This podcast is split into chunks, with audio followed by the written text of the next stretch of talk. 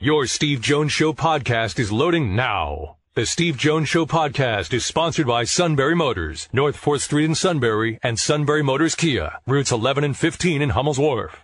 He has already turned down the Steelers seven times now to be their general manager because he just enjoys doing the spot on this show, Neil Coulon. It's it's easier. It's better for my health. It's better for my family. You know, I, I I can't do everything. I can only do one job at a time, and this is the one I have. I'm happy with that. And we're thrilled that you choose us over them every time. Uh, evidently, they're going to interview Louis Riddick for the job. Um, what's your thought on that? Because obviously they have already internal candidates, but what about this? Um, here's the thing. I, I'm probably going to be the only media type that will say this. I don't know enough about Louis Riddick to say one way or another. Mm-hmm. I know um, he, he's very popular in social media. I know that he's on Monday Night Football. I think he does a pretty good job. I can't say I know intimately and uniquely what it takes to be ge- the general manager of the Pittsburgh Steelers. Because of that, I don't know about Louis Riddick any more than I know about anybody else, short of the internal candidates, which is you know you're aware of them uh, from their work internally. I don't know whether Louis Riddick can do the job or not. Right. I don't think anybody else is really going to cop to that either. To be honest with you, it's not a, a role that uh, comes readily made. Not to mention, um, I, I, I can't think of another word for this. It, the, the the complication, the presence of an 18 year highly successful head coach, Mm-hmm. um, that changes your typical scope of what the general manager would be overseeing. They're not bringing in Kevin Colbert and his 20 years, 20 plus years of experience Right. as a general manager with the Pittsburgh Steelers. Mike Tomlin came in in the middle of Kevin Colbert's tenure, and eventually it kind of rose to a point where they were probably more or less on on equal footing. I don't know whether Tomlin reported to Colbert or Rooney. I don't think they would release that information outside, but what I know is whoever the next general manager of the Pittsburgh Steelers is, Mike Tomlin's not going to be reporting to that person. Right. So, it, with that, it changes the scope of what we would think a general manager would do.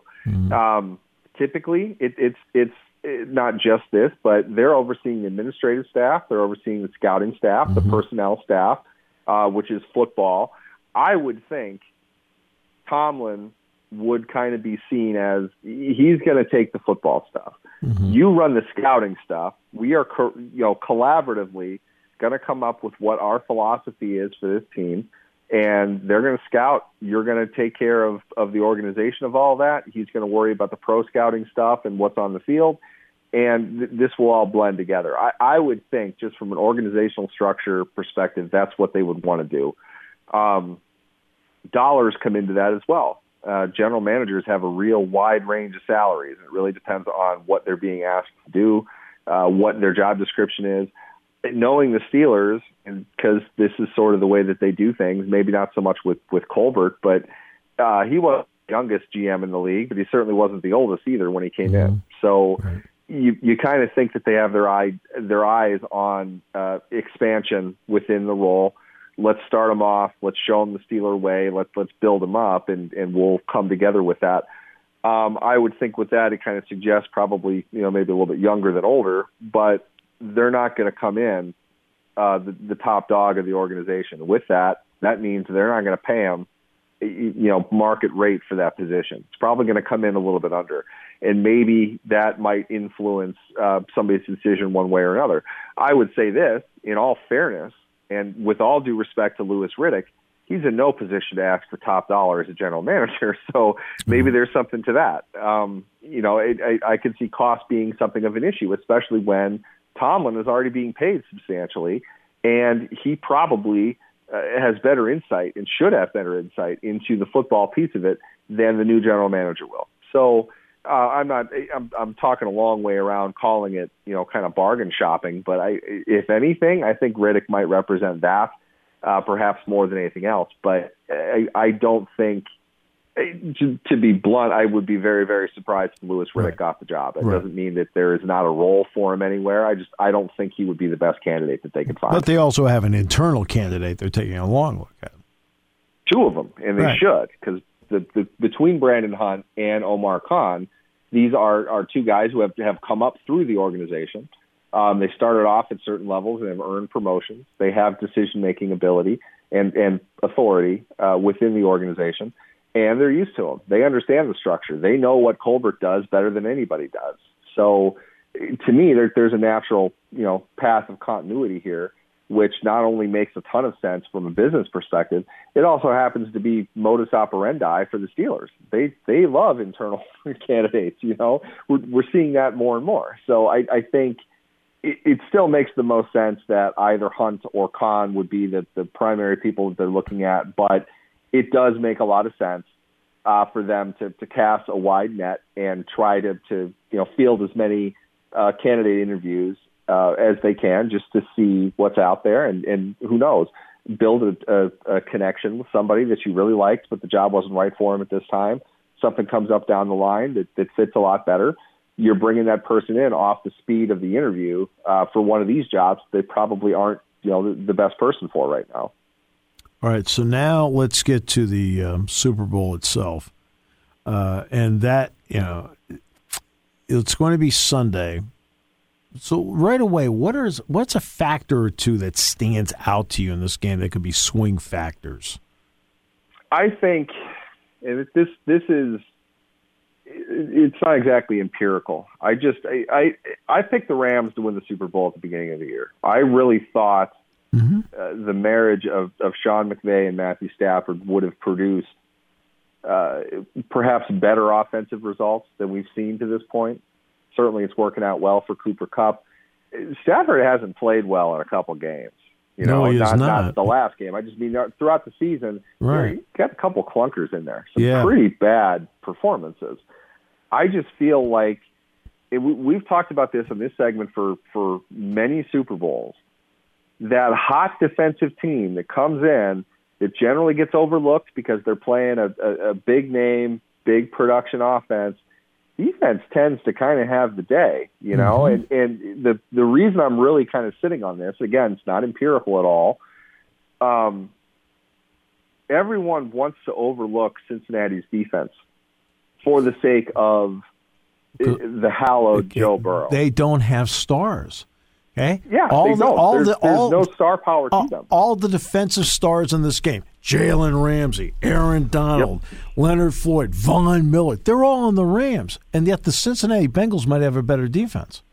They absolutely have a better defense. If you've watched the last two games, or at least six of the last eight quarters, you're playing the Chiefs. They're gonna they're gonna get you here and there. Yeah. But look at the second half of that game look at the way they completely dismantled the Titans. And I'm not saying the Titans belong any further ahead this season than they finished, mm-hmm. but it's bad. I mean, the, the the level of defense that Cincinnati uh, put onto their opponents is pretty remarkable. Now, I'm not saying that they're the 2015 Broncos or anything like that, no, but of course it, they're a, they're a dominant defensive team. They've showed that. What is it about the Rams that makes us think they're going to go out and drop 31 points in this game? I don't I don't see it. And I picked the Rams to win the Super Bowl at the beginning of the year. Yep. I think the Bengals shut them down. And to be honest with you, I think the Bengals are going to win the game. As much as I don't really want to say that, I, I think that they will.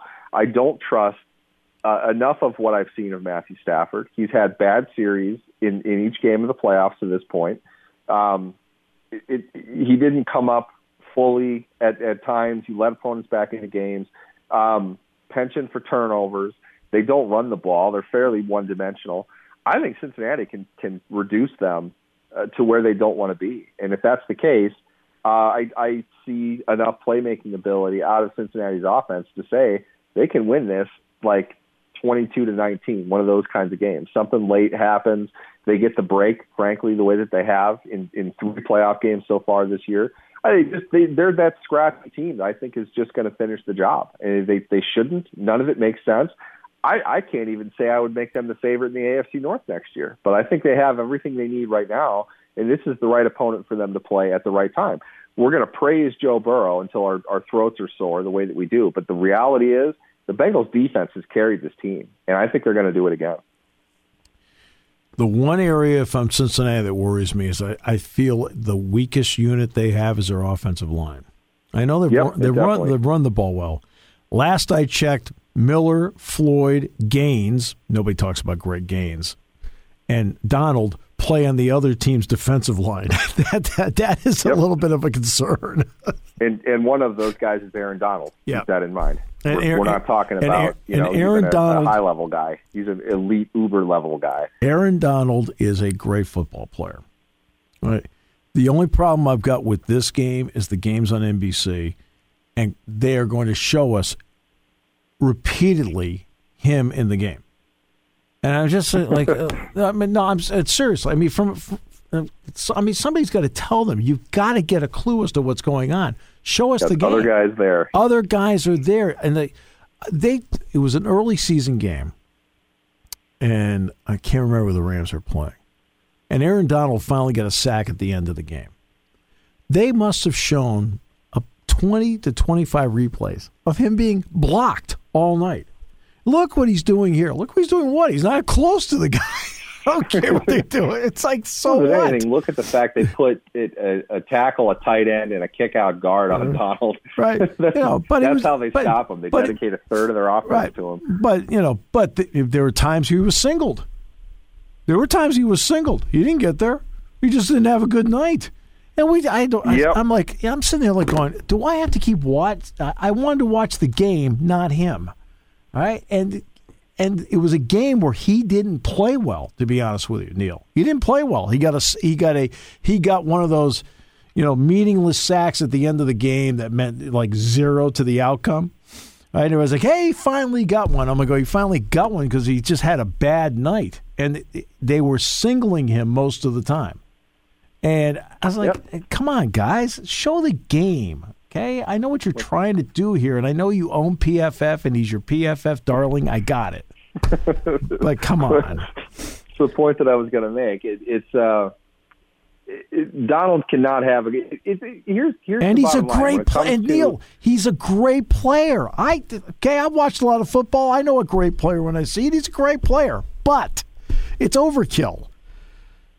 That's that's the NFL and that's football in general. As much as eh, it, we don't have enough time in, on on this segment to get into to Pro Football Focus and the impact that they've made over the last 15 years on the game. But the reality is, as much as we want it to be an individual sport, it's really not. And it, it, it, I don't think any part of the game stands out to prove that more than your defensive line. Now, largely because of Pro Football Focus, we've broken defensive linemen, defensive ends, outside linebackers, edge rushers. There, there are a, a multitude of specialty types of positions within that front grouping now. And it does make sense. But if you look at a pass rusher, if we'll, we'll take TJ Watt because he just broke it, he was unsuccessful on what 92% of his pass rushes. Unsuccessful as if we define it as getting a sack, which I know Pro Football Focus isn't going to, but Right. the end result of a sack, he fails 92% of the time. And no one has ever sacked the quarterback more than TJ Watt has. Right. So it, it's it's not about defensive players make impacts on a few plays, only a couple Right. plays, and they can just be I- dogs for the rest of the game. I can give you Donald. It's one out of every seven. So that's 14 percent. That means eighty six percent of the time he's not really involved in what's going on. Okay, Yep. and, and I'm just telling you, it. It that doesn't mean he's not great. Okay, yeah, but that's the fact, reality it does of it. Mean that he's great, right? In, in comparison to his peers, Right, his that peers- is great. His peers aren't fourteen percent. His Well, peers are really good uh, ones right, seven. Right. Yeah, a lot of really good ones are seven or eight or nine percent. So I mean, fourteen. But again, that's a reality right there. Six out of seven, right? Doesn't Yep. figure in the play. You know, I think a, a great example of that, if we're going to tie this to the to the Steelers, as sad as it is that that uh, Steelers are nowhere close to this game and probably won't be for a little while. But Right. the last one they played in, one of the best performances that I saw in a Super Bowl that was not from a guy carrying the ball, throwing the ball, sacking the quarterback was Heath Miller. Oh Heath yeah. Miller. Heath Miller laid tire tracks Yes, he on did. Clay Matthews most of that game Day. he destroyed him. Absolutely Yep. destroyed him until Ben switched Miller off to the other side and, and pulled the guard to go to their, their backside running play that Matthews saw coming, made a play on the ball, caused the fumble. Yep. Packers go on to win. I am absolutely certain, as I sit here today, if Miller stays right by Matthews, Matthews is once again deleted from the play. Yep. Rashard Mendenhall probably runs for another six, seven yards Yep. plus, like he did that entire drive. Yep. The Steelers score and they win that game. And Rashard Mendenhall is the MVP. And instead of talking about Clay Matthews today, what we're talking about is how Heath Miller got robbed of the MVP of that game because of how dominant he was Yep. off the edge, blocking Mhm. that guy who's supposed to make more than Right. one play in a game. Instead, Clay Matthews is immortalized forever because he came up with the biggest play of the game. Yep. And hats off to him. I mean, he made, a great play. And Heath Miller is is an excellent Right. player. He always was. I'm sure Matthews would say the same thing. It's just more the defensive player has two, three opportunities to make big time plays Right. in a game, I'll- I'll and the best ones are the ones that do that. I'll, I'll give you one for you. Lawrence Taylor. Lawrence Yep. Taylor, when the Giants won the Super Bowl over the Broncos, made the single biggest defensive play of the game. On a goal Yep. line, on a goal line stand, he got Elway, right? I remember that. Now Okay. that you say it, I remember that play. Lawrence, I mean, it, it, it was the single biggest defensive play of the game. All right. Other than that, Taylor had, him, for the most part, a pretty nondescript day, except he had the signature defensive play of the day. So there you go. And amazingly, again, it comes from that edge player. Yep. You know, they, they get paid to make those couple Yep. uh, game shifting plays, and this is kind of a, a, a Belichickian philosophy in that football is won in situations. For the most part, at the pro level, there are say 65 plays in a game. Yep. His theory is that I'm, I'm using simple numbers here. Sure. 55 of them are going to be more or less draws between the two teams. Mm-hmm. Sure. Pro players, everyone's getting paid, coaches are getting paid. They're probably going to fight back and forth. But the difference in the game comes down to those specialty situations 10, 11, 12 snaps a game. If you win those, you will win the majority of the games that you play. And edge rushers, I, I feel, um, and to, to some extent, interior defensive linemen dictate that for the defense more Yeah. than any other spot does because they're the guys that are going to get to the guy with the ball first before they have an opportunity to make a play down the field. Right. And- really, if if you get an interception 30 yards down the field on a pass play, it means that your pass rush didn't land. So it it, it starts up front. To me, it, it that's going to be the way that it, the game is played forevermore. Well, and- and uh, one final point of that, and I've made this point a, a lot. Football is such a team game that if one guy is in the wrong spot or doesn't know what he's doing, it can wreck the entire play. One guy. That's why when they practice it and one guy can't get it right, they can't use the play. And I, it's like it's, it's amazing. That's how synchronized you have to be in football. All right. Thank you so much, uh, and thanks for turning the Steelers down again on the GM thing because it really does bail out the station, myself, and this segment every week. You know, they're they're persistent. I tell you, next year uh, we'll, we'll see if it's the same thing. But uh, you know, you're you're coming with me if I ever take that job. So we got to discuss terms and everything. Okay, we yeah, we'll at least. How about a contingency plan in case? Sounds good. I All can right. do that. We can work with that. All right, Neil. Thanks. Thanks, guys.